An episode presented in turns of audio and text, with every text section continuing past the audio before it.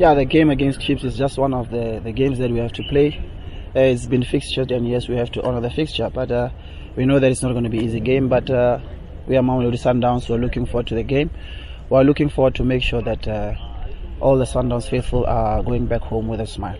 No, it's a surprise that he's, he's so he's so active in the media, but uh, he's, he's speaking the truth. Uh, you've seen how referees have been assisting them, but uh, uh, we can't falter them. Uh, it's everybody gets their chance.